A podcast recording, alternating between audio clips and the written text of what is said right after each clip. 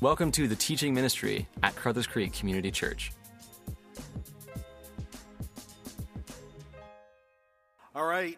Good morning, C4 Church. All right. Good morning, and good morning to you online, whether you're joining us today from Romania, Brazil, somewhere in Europe or in Canada, or you're at a cottage. Some of us are jealous. Good morning to you, too. Uh, we're glad you're here. Well, I want to welcome you uh, to C4 Church this morning, and as most of you know, we're in our in our pre summer series out of the book of Revelation. So if you've got a hard copy Bible, like we say, or if you've got your iPad or your iPhone, your Blackberry, we've got Wi Fi in here, you can turn to Scripture. We're going to be again in the book of Revelation at the end of chapter 2. There's a story I used to tell when I was a youth pastor here, and I used it, I think, once years ago, but let me recycle it because it's applicable today. When I started working with teenagers uh, before I was in this church, on staff that is, I used to work at a camp just north of here. And uh, one of the things we used to do as an activity during the week, I had uh, the ability to influence the youth staff from a spiritual perspective, but also ran the teen program is we would take students horseback riding. And uh, this is before helmets and other fun things like that, or smart things, I suppose. And so um, it was the first week of camp, and we had our first batch of teenagers. A group of teenagers signed up, and I took them horseback riding. Now, if you've ever horseback ridden in places around here, I'm just talking about South Ontario, you know how it goes, right? They're, they're not that great. Most places aren't, at least, uh, for the novice. You show up, and there's all these horses that look like they're in retirement or they want to die. You know what I'm talking about? You know, they're called Sparkle and I want more hay and Starshine, but there's no star, there's no sparkle. They want more hay and they just want to die. So, you know, so you show up and you got these teenagers and they're in awe because, you know, these horses are big and we're urbanites, so we didn't even know what a horse is. Anyway, so we're there and we start signing up and, and it's fine. And I'm just sort of giving the vibe off, I'm not impressed. And the guy who runs the place comes up and says, Well, what's your problem? I'm like, Seriously, Sparkle? That's all you got for me? Sparkle? Maybe for these teenagers, but come on, I'm a man. Let's go. And he goes, Okay. He says, um, Are you an experienced rider? Oh, yeah. Yeah, I said, I'm an experienced rider. Yeah. Now, he, when he's asking that, says, You know, you've been riding for 10 to 15 years. In his mind, I've ridden horses six times. So I'm like, yeah, yeah, you know, the male vibrato thing that's just useless. Yeah, yeah, okay, bring it. So fine. So he says, well, I got this smaller horse, but don't underestimate it. His name, I think, was like commander or general. That should have been a signal to me I was in trouble. And I said, yeah, yeah, I'll take, I'll take the general. So uh, over he comes, and it, you know, I've got it. I get, get on the horse, and the kids get on the horse, and you know how it goes, right? They get in a line, and these are the horses. They walk like this. You know, if there's water, they sit down, and you can't get them up, and they just sort of sit there. And I'm like, no, I'm not doing this. So I'm on the general the kids are watching. They're in awe of me at 14 because I've got the general. And I just start going back and forth, and I love it. I've, I've got one hand, you know, I'm riding with one hand because I'm so impressive. And uh, two of us who are more experienced riders went for a gallop and came back. So it's fine. We're halfway through the experience, and I look at the head of the guy, he's in the head of the line, and I say, Look, I want to take general for a, a real run. And he says, okay, if you want to do that. I said, yeah, yeah. So, great youth pastor. Okay, see you kids. I don't know who the stranger is, but I'm out. Okay, off I go. So I take General and we start going, and, and he starts going quite quickly. I'm like, I can handle this. Uh, interesting. I'm now holding with two hands, not one, just as a side note. Uh, and we're going quickly. We go through a forest. I'm suddenly realizing there are these things called branches. And they're coming at my face very quickly. I, I avoid them, it's fine. And then we break out into this open field. Now, at that moment, the horse suddenly decided something. He was going to show me why he was called the general. At that moment, he broke out into a full gallop. Now, I don't know if you've ever seen horses that go full gallop. You know when their, their, their legs extend almost horizontally? Well, we went. And at that moment, he was saying to me, You little, little boy, you, you little young blood, you think you're all that plus a bag of chips? I'm the general, you're the stupid one. Watch me go. Boom, we went. Now, I am now sort of, I've got the adrenaline and the panic and the excitement all at once, but I'm holding on. Oh, God, please, please, I don't want to fall off, but uh, I'm in control. Okay, so off we go. And I'm like, I'm fine because I can see a clear path in front of me, and it's a huge field. So I said, I'll slow the general down on the other side. So we're going. My adrenaline's pumping. This sucker is going, and suddenly, unbeknownst to me and the horse, there's something in the middle of the path that I can't see. See, this has the illusion of everything being okay, but it's not. See, in the middle of this path that we're going down in this open field, there is a gully. a gully that you cannot see at all because the illusion is both sides are equal. So we're going and we hit the gully before I can react or the horse reacts. He trips into the gully, the horse. At full gallop, he does a 180. He throws me. Now, got to remember, I used to be like 60 or 70 pounds heavier than I am today, okay? I go off this horse with all my weight, and I fly into the side of that gully right here and right down the side of my body, and I hit the side of that gully hard. The horse gets up and is like, please, please, and takes off. Weak, right? It's gone. I'm sitting there rolling on the ground. I'm completely out of breath. I, I don't know what's happened to me. He's gone somewhere in some force, and I'm rolling there. Well, five minutes later, who shows up? Sparkle, Stardust, right? The normal people. And the guy comes up and they suddenly realize I'm in bad shape. They're like, oh, okay. And then I start feeling that hot something all over my head. I realize that I've got a laceration in my head. And they're like, can you get up? Like, yeah, yeah, yeah, I can get up. And then I, I can't get up. And I realize something's wrong. And so they finally sort of pick me up. I sort of am able to get there. They get me in a car. They take me back to the camp. At one moment, I asked for Jack Daniels. I don't even know why I said that. I, I, I've never had Jack Daniels. Uh, it was a conservative camp. Half of them didn't laugh. If you're not laughing, breathe. It's okay. Uh, no, really, it's okay. And no, we're not serving it at the membership lunch later. It's okay. So, uh, no, so we're, we're there, and, and, and I've got a huge laceration. I've lost, I've got all sorts of bruising. My collarbone is split right in half. And yeah, oh, thank you. I appreciate that love. Thank you. Thank you. Split right in half. And the crazy thing is, the day before I was bragging to some people, I had never broken a bone in my body. Don't ever do that. And here I am sitting there, and we go to the hospital, and then I'm in a sling for half the summer, and people mocked me, and it was great. Now, you're saying, well, John, why are you sharing that story this morning other than you were incredibly stupid? Well, let me tell you. Today's message is actually about thinking you're in control when you're not. Today's message is all about thinking that you can ride with one or two hands and everything's going to be okay. But actually, if you keep going on this path, you're going to get thrown off. This is the story of a church that thought it was well and things actually were good, and in some senses they were in control. But Jesus is about to show up and say to this community, Stop, or you're going to get in serious, serious trouble. This is week five in our series out of the book of Revelation.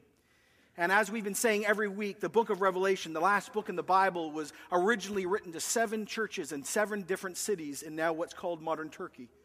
And Jesus comes up to every single church and speaks into their life. And so he comes to them like he comes to us to encourage, to confront, and to motivate. And he comes always, by the way, to give joy and offer more joy. Joy, let me remind you, is found when we know Jesus more and we we, we see him in his fullness because then we're led to stronger worship. And joy is found when Jesus really tells us where we're all at so we can be moved from where we are today to greater holiness and greater freedom. Because when we walk in God's will, it produces joy that cannot be bought, sold, or found outside of an encounter with the living God. The story of horseback riding is the story of falling, and the story of falling is where we go today. Today's city is Thyatira. It was founded by Seleucus I. Seleucus I was one of uh, Alexander the Great's generals. When Alexander died, I believe in his mid 30s, his generals divided up his empire and even fought with each other.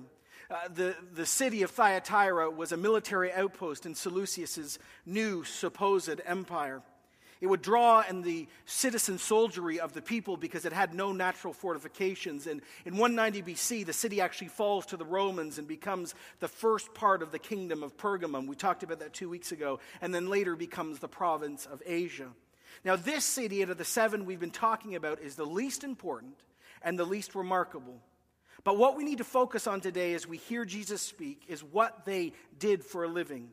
This city overall was a city of working people. It was blue collar in many ways. It was a city of trade. It was a city of merchants. The city was built on what they called guilds, or what we would call the trades today wool makers, dyers of wool, linen workers, makers of outer garments, leather workers, tanners, potters, bakers, slave dealers, and bronzesmiths. The economy at this time shaped the very nature and essence of the city, and these exports were known and they're still found today in archaeological digs. When we did the book of Philippians, do you remember we were talking about the birth of that church in Philippi? And one of the very first people that met Jesus there was a woman named Lydia. In Acts 16:14 it reads like this. One of those who was listening to Paul was a woman named Lydia, a dealer in purple cloth from the city of Thyatira. This city was again a great exporter of everyday goods. But there's more going on to the story as we dive in. From a religious standpoint, this city was dedicated to the god called Apollo. He was viewed as the god of light and the god of the sun. He was connected to truth, prophecy, healing, plagues, music, and poetry. But the emphasis here in Thyatira was that he was the sun god. Apollo incarnate at the time was viewed as Caesar. Now, you need to catch this. They actually believed that Caesar in Rome was the incarnation of Apollo on earth, and he was the son of Zeus. So Apollo is the Son of God, he is the light of the world, and Caesar is the incarnation of God in flesh. He would be worshiped at every single trade gathering, whether you liked him or not. Now, if you come from a Christian background at all, you can begin to see already the clash that's coming, the perversion, the demonic attempt to mock and distort truth. Jesus is the Son of God. Jesus is the light of the world. And Jesus is the one at Christmas we celebrate who is God in flesh, not Apollo and not Caesar. Now, watch carefully as we get into this to see how Jesus, in this vision that he gives to John to speak to these churches, how he reveals himself to these Christians, and why this revelation of Jesus at this moment is a direct attack on the man made, demonically inspired religious and political ideals of Thyatira.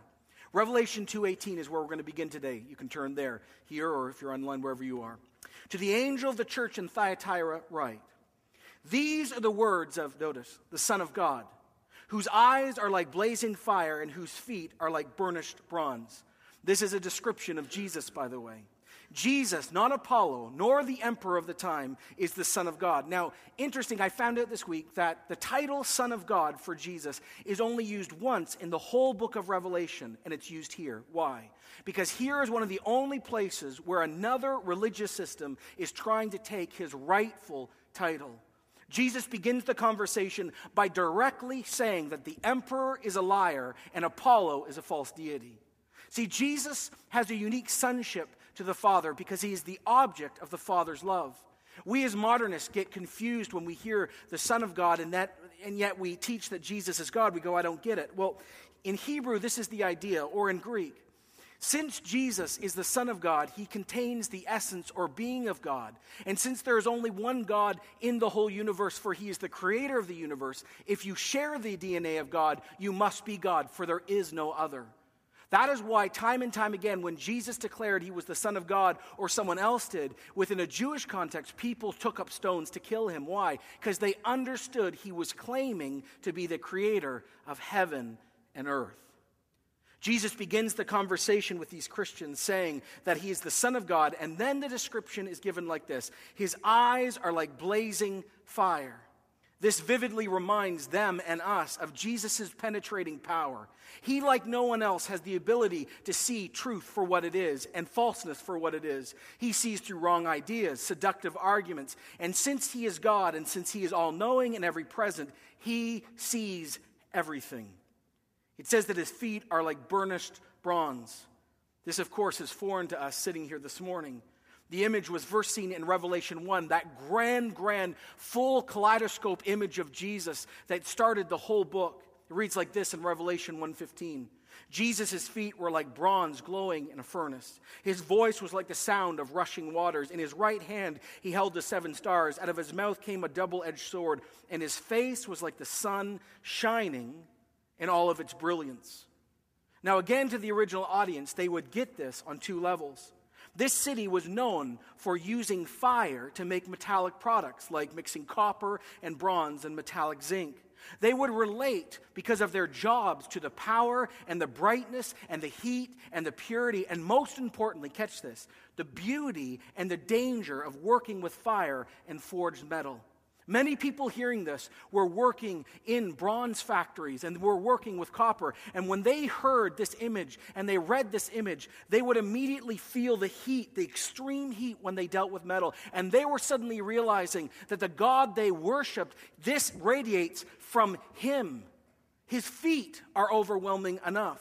And remember, at this moment, Apollo claims to be the sun god. But Jesus, who is the true living God, it says here, his face shines like the sun. And when you look upon Jesus in his glorified state, pure light radiates from his being. He is the very essence of power, purity, holiness, all knowingness. Jesus Christ, who is glorified, is both justice, mercy, terror, and beauty. In one word, Jesus is Lord. Amen. This is a direct assault against what others were teaching. Now, again, as he's done in every church, Jesus shows up to his people, and with absolute clarity and absolute authority, he begins to speak into the life of a normal church, telling them where they're going well and where they're about to fall off. He says, So you're living in a city of merchants. Hear what I need to say to you this morning. Verse 19 I, I know your deeds, Jesus said to them, your love and your faith your service, your perseverance, that you are now doing more than you did at first. Basically, Jesus shows up and says, You can put on a show for anyone else, but I actually know the state of your Christian life. If you are a Christian, he says, I know it. I know your deeds. And what a great list they have.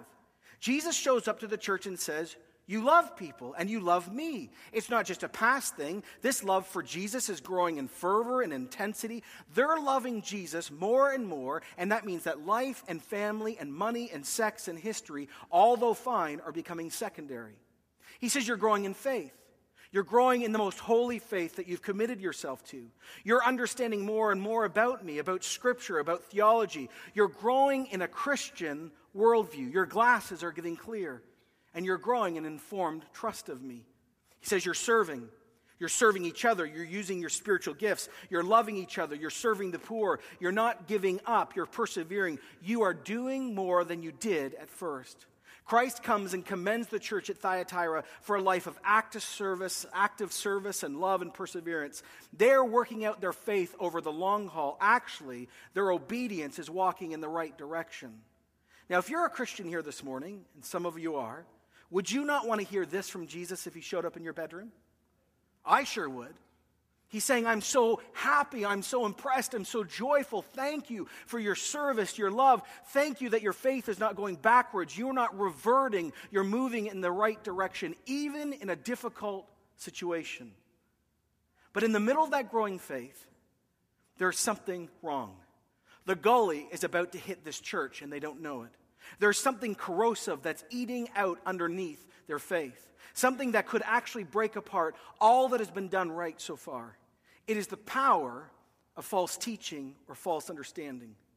In the local church, there was a arrival of Jesus. There was actually a rival to John, as, the, as Joanna described it a few weeks ago, as almost like a bishop or an overleader of all the churches. Hear the words of Jesus when he begins a rebuke. Verse 20 Nevertheless, I have this against you, Jesus says. You tolerate that woman Jezebel, who calls herself a prophetess. By her teaching, she misleads my servants into sexual immorality and eating food sacrificed to idol. So once again, we're at the same problem. In Ephesus, the Nicolaitans were there. In Pergamum, there was a guy named Balaam. And here now we have a woman named Jezebel. And understand why this is significant. Remember, we govern our lives. We live our lives, not just out of emotion. We govern our lives out of what we think. Much of the time, many of us never even reflect on what we truly believe. But trust me, we all act out what we believe. Truth or error can send a church or a person down a great path or a terrible path. And Jezebel shows up and she's beginning to teach these two things. Now, the original story of Jezebel is an old one. It comes from the Old Testament out of the time of the kings. The story of Jezebel, the original one, comes out of 1 Kings 16 29. It reads like this In the 38th year, Asa, king of Judah, Ahab, son of Omri, became king of Israel. And he reigned in Samaria over Israel for 22 years. Now remember, these are God's people, the Hebrew people.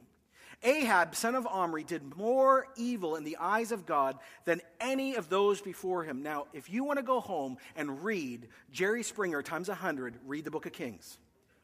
I'm serious, like terrible, bizarre, weird, violent, sexual stuff, all off happening. And this guy comes along and he outdoes, he outdoes all of them.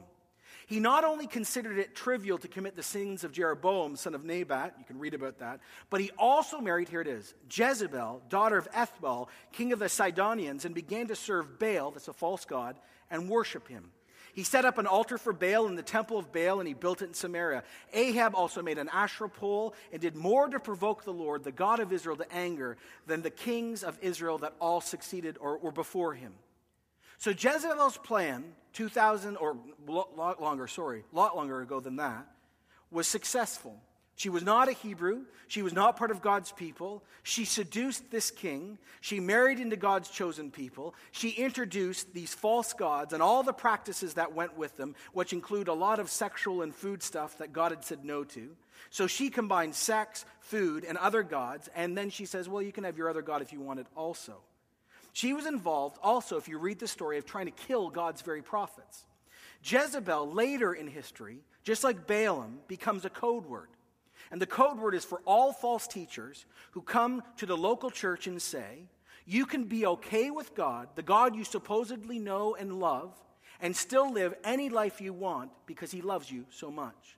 Now, in this case, this woman who is labeled Jezebel was a real prominent woman within the church of Thyatira, who, like her Old Testament counterpart, was influencing the people of God to forsake their loyalty to Jesus by promoting, here's the fun word, tolerance to pagan practices. She was coming to the local church and she was saying, You get to do two things, and it's really exciting. You still get to go and eat feasts in front of idols, and you still get to get it on any way you want. And Jesus says it's okay. Now, again, this is very important that we get history because history is king. One historian puts it this way the problem centered for Christians on those trade guilds in Thyatira. For a person to maintain their livelihood in that city, you had to have a membership in a guild. It was a virtual necessity. For Christians, then, the problem was this mandated participation in these feasts, which actually involved worshiping other gods and offering meat to idols. And since the patron gods of the guilds were always worshipped at the feast, the Christian had a decision. Not only that, a lot of times these feasts got, well, just a little out of control. And so they actually involved a lot of sexual immorality. So at these trade guilds, the carpenters would gather, or the wool dyers would, or whoever, they would gather together. And as before they had their strategic plan meeting, they would actually worship a god. And they'd eat a meal in his honor or in her honor. And at certain things, well, it just became an orgy. And now you've got Christians, and they're starting to refuse to participate in these feasts because it would compromise their faith. But now they start facing the anger from friends and family, and actually it had economic repercussions. They could lose their jobs. In Pergamum, we found it two weeks ago, similar situation. People were being murdered for this. In Thyatira, you could lose your job. Now, Jezebel comes along and says, Listen, everyone, if you're a Christian, no problem you can take place at least in the guild feast because, you know, it's, it's religious, yes, but it's just being a good citizen. And as a Christian, it's your responsibility to be a really good citizen. So she would teach in the church idols were nothing anyway, you know that, and you're called to be good citizens. So Jesus is going to have no problem with you just doing this. She was really saying this, listen closely, this is it. As long as you don't believe it's true, you can do anything you want. As long as you don't believe it's true, it's not going to hurt you. It's like when I hang out with Christians, right? And they say, Well, yeah, I'm a Christian, but I play the Ouija board. It's made from Hasbro. It's not going to hurt me. Are you joking me? You, you think that you can play with fire and with God and it's not going to touch you? Oh, I, I can mess around and be just fine with you. Really? And where do you find that beyond John 3.16? Oh, you don't. See, this is the heartbeat where she starts saying, there is a way to play both sides. So you've got in Thyatira Apollo, Caesar being worshiped, food to idols, and sexual immorality. Sexual immorality is an interesting word we don't use very much in our culture. It's a catch all word in Hebrew and Greek. It simply means this it's any act, consensual or otherwise, really, but mostly consensual, that is done outside of the biblical definition of marriage. It goes beyond adultery.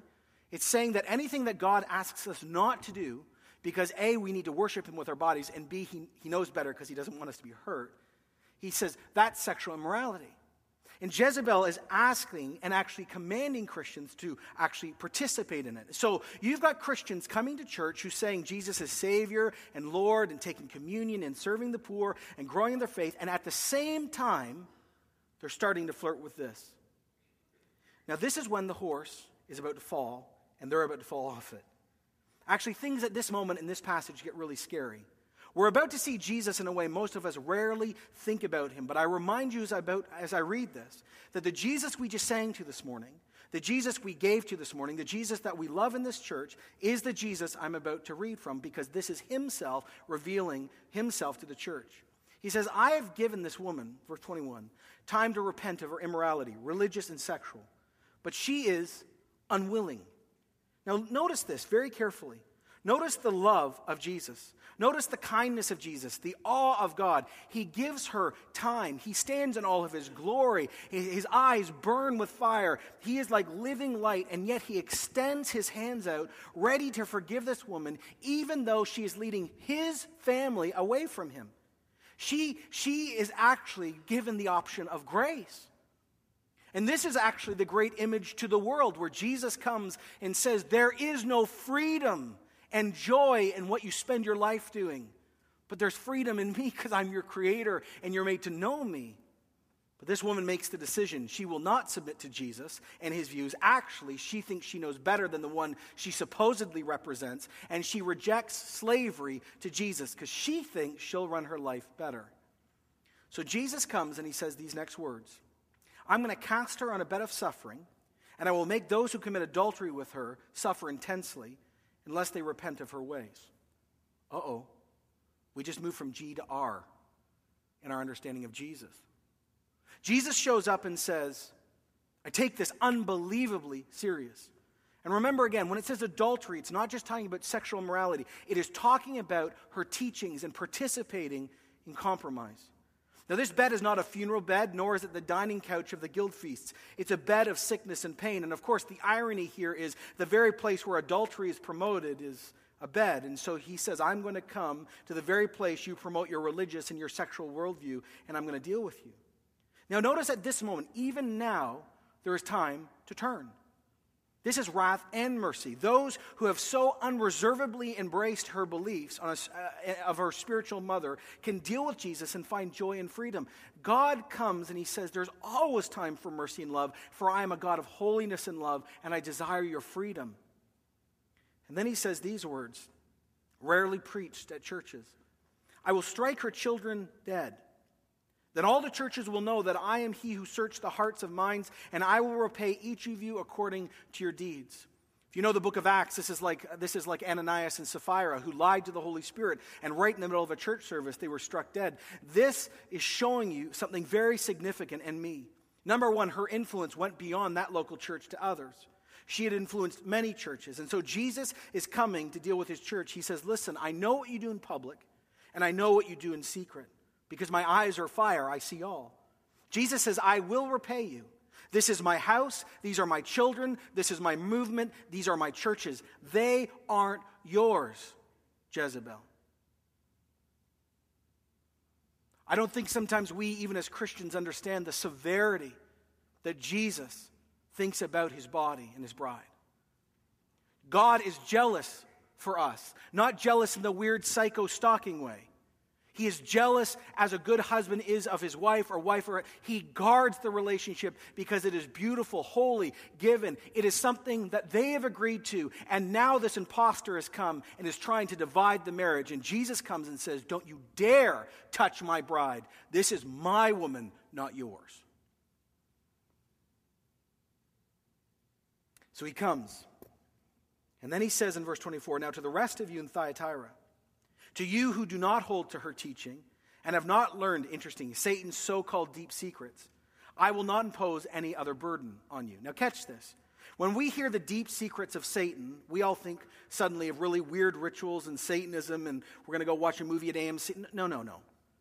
That's not what this is. The deep secrets of Satan are usually much more seductive than we want to make them. It's compromise. You can do anything you want with your bodies because, by the way, she would teach, you've got fire insurance anyway. You're going to heaven. Jesus loves you. You're a Christian, so don't worry about it. You can live any way you want, and this is what she teach, because your soul is okay, and what you do with your body doesn't matter. It's only the spiritual side of you that matters. Satan came to Adam and Eve at the beginning of time and said, What did God really say to you? And the deep secrets of Satan began there. Doubt about what God has already expressed as good, beautiful, joyful, freedom giving. The deep secrets of Satan is not some act done in secret. It is the teaching that you can play God while you supposedly worship Jesus. Jesus comes and says, I'm not going to impose any other burden on you. The burden I've already given you is to keep going. Grow in love, grow in faith, grow in service, persevere, reject all this other stuff. This is a call to think right, act right, and live right. It's actually a call against hypocrisy. Be biblical in everything you think through if you are a Christian. Live as Jesus did if you're a Christian. It's about holiness and love and grace and truth. The only burden I give you is walk out in the boring, everyday, normal Christian life we're all called to. To him or her who overcomes and does my will to the end, verse 26, I will give authority over nations. Jesus will rule them with an iron scepter. He will dash them to pieces like pottery, just as I've received authority from my Father. Now, again, they made pottery here. This would make great sense to them. This is an exact quote out of Psalm, I think, 2, about the coming of Jesus.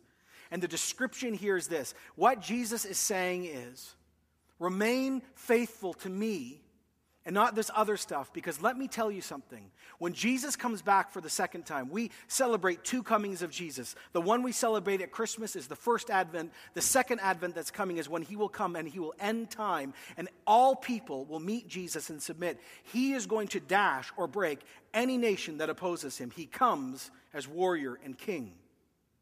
And he says to these Christians living with the option of compromise in the middle of their city, and remember, they could lose their jobs or economic status for just obeying him. He says, Hold on, for when I come back, I will make all things right. And Jezebel won't be around, and Caesar most definitely will not be Lord because he never was. Apollo's gone. I'm coming, and I'm going to give you authority you've never had. And then Jesus says what he says at every church for he or she who has ears to hear, let them hear what the Spirit says to the churches. And again, they and we are put in a place. Whether we've been Christians for decades or Christians for years or months or we're genuinely seeking or we're not, all of us are now put in this place. So many of us can hear, but very few of us listen. Like I preached a few weeks ago, listening involves intention, and intention involves action. So the question is what was Jesus saying to them? And what is he saying to us? And the answer is this you cannot handle the horse of living between two worlds. You will fall and you will get hurt or worse. The heart of Jesus is well done, and his rebuke to this church is simple. He was calling normal Christians in Thyatira to be kind and gracious, but to never compromise on Jesus or his call for our life.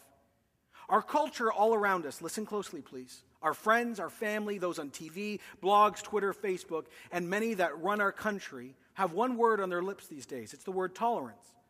Now, we as Christians hold this virtue very high when you mean, or when you say tolerance, you mean peaceful coexistence, loving everybody, and living as a good citizen. Christians should be exemplary citizens. But that's not what tolerance means anymore. It used to be be a good neighbor, it used to mean when I disagree with you in my country or beside you as a, as a neighbor, I can still be charitable. I can disagree with you, but I still can hang around you, though our differences are significant. But this is not what tolerance means socially anymore in our culture. It now is a call to accept what others say, and you may never disagree. And when you disagree, you are actually given a very serious cuss word in our culture. You are called intolerant. You are hateful, you're ignorant, you're backward, you're dangerous to the fabric of society. See, tolerance in its new form, not its old form, but its new form in Canada and even in the West, is now actually forcing Christians into a space where we will have to choose between Jesus and Jezebel and Jesus and Caesar. And actually, the ground is getting smaller and smaller and smaller. For one person, one scholar wrote these For some people today, tolerance in the new definition is the only real virtue left, and intolerance is the only real vice left. G.K. Chesterton, that great British Christian thinker, said, Tolerance is the virtue of a man without convictions. And Martin Luther, the great reformer, I think caught the Christian notion so right peace if possible, but truth at all costs. See, what often now goes under the banner of tolerance in our society really is what we call as Christians syncretism. That is the idea of taking Christianity and our love of Jesus and syncing them with opposing beliefs. It is Jezebel's call to live between two worlds. Modern tolerance, listen to me please, if you are a Christian. Modern tolerance is an idol that you cannot allow to have more power in your life than Jesus. It cannot have more power in your life than Scripture. If you are a Christian, you have willingly given yourself to Jesus. Tolerance is secondary to the lordship of Jesus. So, like I did two weeks ago, speaking out of uh, the Pergamum situation, let me speak about the Thyatira situation in almost the exact same way. Because the issues being presented at Thyatira are the same as Pergamum. So, everyone, just hold on. You will know how close Jezebel is in your bed or getting into bed with you when you truly take a moment to think about your views of Jesus, eternity, sex, and money. Let me start with Jesus again. Your view of Jesus and his unique work will tell you if Jezebel's in bed with you. You cannot reduce Jesus to who you want him to be. No one in this room or online likes when someone puts words in their mouth. Anyone? Does anyone like that? It's awful. It's the most frustrating thing. And yet, this happens with Jesus time and time again. Jesus is not just a good teacher, not just a prophet, not just a profound thinker, not just one of a few that changed the nature of history. You cannot, here it is, reduce Jesus to your version of love. So many say that Jesus is love. This is the catchword now in our culture religiously. So you have to accept everything. You can never judge anyone because Jesus is love. Well, I would like to remind all of us that Jesus, for example, with the woman at the well, showed profound love, sat with her, offered her eternal life, asked her to go get her husband. She said, Well, I don't have. Well, he says, Yeah, actually, you've had five. And she said, How do you know that? She, he says, Well, I'm the Messiah, the Son of God. And, and she meets Jesus and she's revolutionized by Jesus and she's loved by Jesus. But what was Jesus' parting words? Go and what? Sin no more. Jesus can never become the poster boy for modern tolerance because he always connects love with holiness, grace with truth. He connects love with boundaries. We call this repentance and relationship. So many times, even when it comes to the sexual battle, people say, well, Jesus didn't talk on this or that subject, so it's fine. Well, let me remind you that Jesus claims to be the God of the Old Testament, and the Spirit of God that inspired Scripture is bound with him too. Jesus has said everything on every subject. He is not the modern tolerance person, he is a person who demonstrates true love. You must hold fast, if you are a Christian, to the truth that Jesus is fully human and God that he's the only incarnation of God in human history because that's what he claimed. That he is the only one who can forgive sins, that he physically died, he physically rose again, that there is only one path, road, and experience to God. There is no way to know God, experience God, or connect to God except through Jesus because he's the only one that's dealt with every barrier between us and God because he is God. Forgiveness of sin, all humans will give an account to him. One wrote, Many non Christians or Christians no longer deny the possibility of miracles in a postmodern culture, or even Jesus being a way to God. But to them, the Christian way is only one way, of course. Rome uh, was very similar. Rome and Thyatira and other places was tolerant of religions as long as they did not make a universal claim that might actually compete with the loyalty of the state. They used to have a phrase about religions that did this. They said, such a religion must be conquered or die. Now, a praiseworthy aspect, he writes, of modern pluralism is that it actually gives voices to minorities. And that's very important. But the danger of modern pluralism, like in the Roman Empire, is that it inadvertently appears to lend credibility to the claims of what we call philosophic, moral, and religious relativism.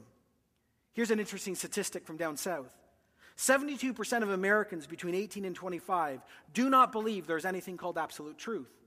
Half of those in the survey claim to be born again Christians. Much of our society is so absolutized relativism. And by the way, isn't that funny? Isn't that oxymoron? There is no such thing as absolute truth. Just asking. Okay. They have so relativized it that basically our society teaches that everyone is right unless you claim to be right. Everyone is right unless you claim to be right, and then you're intolerant. But our movement is based now in an intolerant statement. Jesus came and said, I am the way, the truth, and the life. No one gets to God except through me. Peter said it best in Acts 4:12, this Galilean fisherman who actually rejected Jesus a few times and then really met him and, and preached this salvation is found in no one else. For there's no other name under heaven given to people by which they can be saved. So here's my question this morning. And again, this is to you who claim to be Christians. How close is Jezebel to your bed? Do you really believe in the uniqueness of Jesus? Do you believe he is the only way to heaven? Do you believe that you can use him as a poster boy, or do you allow Scripture to define him because he allows Scripture to define him because he authored it? Here's the second thing you will know how close you are to Jezebel with your view of mission. Listen closely. Think on every person you've ever seen. You can't do it. Do you really believe that every person in this room, every person online right now, every person on earth at this moment will live forever? Do you really believe that since we're made in the image of God, we will spend eternity with God or separated from God by our choice? See, if you lose the uniqueness of Jesus and the unique work on his cross, if we lose the reality that there is a great new heavens and a new earth, and there is a place called hell, if we forget that the kingdom of God is first found in the heart and then in society, we as Christians will lose our motivation to pray, to give, to love the poor, to preach, and share the good news of Jesus because we don't really believe that what Jesus said is going to happen is going to happen. We will never sacrifice our reputations, our families, our times to introduce people to Jesus because we, we know that He deeply loves them if we do not believe what's coming is really coming. And Jezebel is whispering in your ear. What's the last words of Jesus? Matthew 28. All authority on heaven and earth has been given to me. So go and make disciples of all people groups, all families, all nations, baptizing them in the name of the Father, the Son, and the Spirit, teaching them to obey everything I've commanded you, and I'm with you always to the very end of the age. Now, let me bring this home. I love this reflection. He said, Few Christians are tempted to question Christians' teachings like Jesus is God or the resurrection. But relativism, as we talked about, has become so popular that the idea that there is an absolute necessity of faith in Jesus for salvation has become an uncomfortable position for Christians to hold. And yet, he reminds us over 19 centuries of Christian missionary activity, I'm talking about just people sharing the message of Jesus, hinges on that belief alone. And yet, that is the most offensive thing about our faith. If you do not believe that Jesus is the only way to heaven, you will lose your motivation to reach 10,000 for this church or anything else because you don't really believe that he's the only gate. And since there's other gates, we can all just get along. And Jezebel shows up and says, It's just fine. It's not. It doesn't matter how nice people are, or moral, or kind, or religious. Lots of us, before we were Christians, were good, kind, religious people, but we all need a Savior to deal with our sin. We need someone to walk into our story to deal with us because we don't have the power. The great heartbeat of our movement is to restore a lost relationship we had in Eden because God is holy and we need a Savior. In Jesus, justice and mercy meet to overcome our sin, the world, and the evil one. We will never share the story of Jesus, give our time, money, our reputations. We will not even be open for Jesus speaking to some of us to call us into full time evangelism if we do not believe eternity is real and Jesus is the only way. Jezebel comes and says, Don't worry about that stuff. And Jesus comes and says, Worry about it because it ripples into eternity. Your view of Jesus tells you if you're compromised. Your view of eternity really tells you as a Christian, and I want to say this again this is to Christians if you're compromised. The third one is sex. Like I said two weeks ago, and I want to say it again, we're married to Jesus as Christians in the sense that we have a covenant with Him. How we think or act with our bodies matters. I'm not talking about struggling with sin. I, I want to say this this morning. Sex is great. I, I said it. Yes. It's a great thing. My boss invented it. He has no problem with it. If you're married, get it on. This is good. The problem is, is something else. I'm not saying that we can't be tempted. I'm not even talking about how we're sexually inclined one way or another. Like I said two weeks ago, struggle, orientation, and temptation is never the issue for a follower of Jesus. It is when we as Christians start justifying and affirming acts outside of what Jesus has declared and Scripture's declared as right or wrong. I'm talking about justifying sexual acts and saying, well, it's just fine. We may never justify for ourselves or others acts the Bible are clear on. You will know that you have crossed the line into compromise when again you start saying, Well, God would never deny my natural desires, or I don't need to explain myself to you, or God made me this way, or as long as we're consenting, it's just fine, or, or if it doesn't hurt anyone, what's, what's the problem? Now, I want to say this clearly, like I did two weeks ago. That may be the foundation of our sexual understanding as a culture. But we as Christians, I, John Thompson, cannot say that anymore because I have given myself to Jesus and I've decided that He's a better master and I'm His slave. The world can say what they want, and that's fine. I don't expect any person who does not love Jesus to act like a Jesus follower. And if you do as a Christian, stop it. You got to be in love with Jesus to obey Him. Remember the Ten Commandments? Start with, I am the Lord God who brought you out of Egypt. The Ten Commandments, their essence are worship, it's relationship, it's love. I willingly do this because I love you because you've loved me first. I have decided, and many of you have decided, that Jesus is a better master than us because he's love and holiness. And we have declared that Jesus is Savior and Lord. And since that is our truth, we can never say we can do what we want sexually because he's in charge and we're not. That's why Paul, and let me repeat it again, wrote in 1 Corinthians 6, 6.15, do you not know that your bodies are members of Jesus? Shall I then take a member of Jesus and unite them with a prostitute? Never. Do you not know that he who unites himself with a prostitute is one with her in body? This is talking about a religious prostitute at one of those festivals. For it said, the two become one flesh, but he who unites himself with the Lord is one with him in spirit. Flee from sexual immorality, opposite of Jezebel. All other sins a man commits outside of his body, but he who sins sexually sins against his own body. Do you not know that your body is the temple of the Holy Spirit, who is in you, whom you've received from God? And, and like I said last time, let me do it again.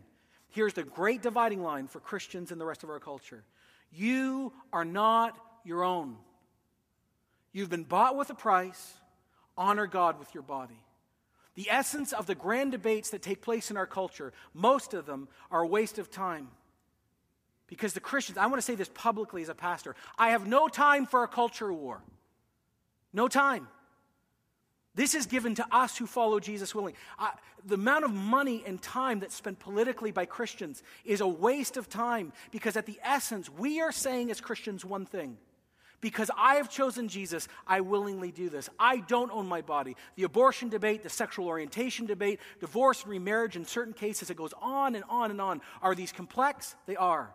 Are there exceptions? Scripture speaks about them. Do we need to be thoughtful, loving, kind, not jerk Christians? Yes, but at the heartbeat of our movement is this. Hear it clearly. We don't own our body. The world can say they do, but we don't because Jesus is Lord. Jesus is Lord. So, at the heartbeat, what you have here is you will know how close Jezebel is to you by your view of Jesus, your view of mission and eternity, your view of sexuality, and lastly, money. We live in a culture of material prosperity. We do. Human rights, and, all, and listen, these are good things. And within measure, they're all fine. But when material prosperity becomes most important, it's sin. I found this quote two weeks ago and I want to read it again. Self possession, not demon possession, is the greatest danger facing us as human beings.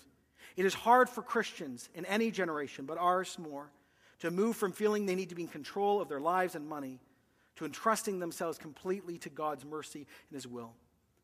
Jesus comes to the church in Thyatira and he is deeply excited about their movement. Why? Because they're moving in the right direction.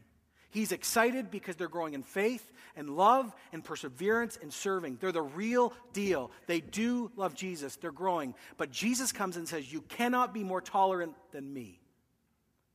In the Ephesian church, Jesus showed up and says, You know what makes me angry about you, Ephesian church? You think everything right, but you don't care about people at all. You're the most loveless people. You don't love me very much, and you definitely don't love others.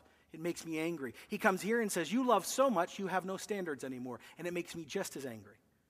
See, that's the tension. Some of you live in Ephesus and some of you live in Thyatira, and Jesus lives in the middle. So here's how we're going to end as Nikki comes up and we do this last song in response. Jesus comes to do these things and speak these things to us, not because he's angry in the sense of he's a thug. Jesus doesn't come to beat us up as a church. He comes to speak to us because this is about our freedom.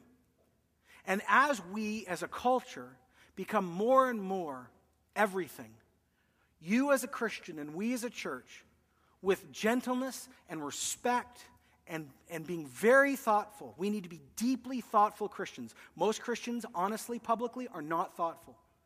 I don't just mean kind, I mean thinking. We are going to have to start saying, even if it costs us, Jesus is the only way. We, can, we, we do believe that Jesus is the way to encounter God, and we'd like to share that with you if you're open. We are going to have to start more and more orienting our lives scripturally, uh, sexually around Scripture. And we are going to have to get more and more serious about how God controls us in the sense of we need to start laying down our children, our husbands, our wives, our family, our reputation, our businesses, and obeying Jesus in those and saying we don't own them, we're only stewards. Because let me say this, and this is where I end. The more we submit to the lordship of Jesus, the more joy we will have. Because with Jesus, there is freedom.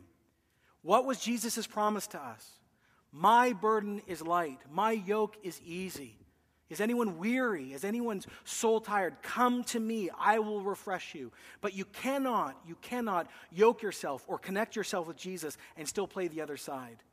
This is an invitation for C4 Church continually to get serious about the lordship of Jesus in this church. Because as this happens in our life, there will be joy because we will know Jesus. We will know our security in his eternity. We will tell others out of the right motive. We will live lives that reflect him sexually, and our monetary ways will change, and we will be authentic. And if the world wants one thing, it wants an authentic church. Don't you agree? So let's pray and ask Him to do this, and then we'll end. So, Lord Jesus Christ, difficult, and we're in all sorts of backgrounds here and online. Like, we got certain people who are deeply seeking you, and this is just, oh, this crashes into everything. Others of us have just met you, but starting to realize the cost of being in relationship. Others of us have been Christians for so long, and we're going, oh my goodness, I didn't even know that I'd fallen off the horse, and I think I have. So just simply, I ask, Holy Spirit, keep working this out in our church because it produces joy. I pray, Lord, that if some of us have wrong understandings of Jesus, that we'd repent and we get joy. If some of us have started doubting the uniqueness of Jesus or forgotten the implication of eternity, change that in us. Give us motivation. For others of us, Lord, we want to admit we're all sexually broken as people in this auditorium and online, all of us in different ways. I mean, all of us have history. But our request is, Jesus, that you would give us the power, the will, and the want to live sexually right. And lastly, we lay down our money, our retirements, our homes, our children, if we have them, or our relationships, our reputations, and say, What do you want us to do with them? Because eternity is at stake. Jesus, come and keep speaking into this church. Keep bringing hope and life because we want not only ourselves to grow deeper, we want many, many more in this church and other churches to introduce others to Jesus. Jesus, renew us. Jesus, revive us. Jesus, cause an awakening. Amen.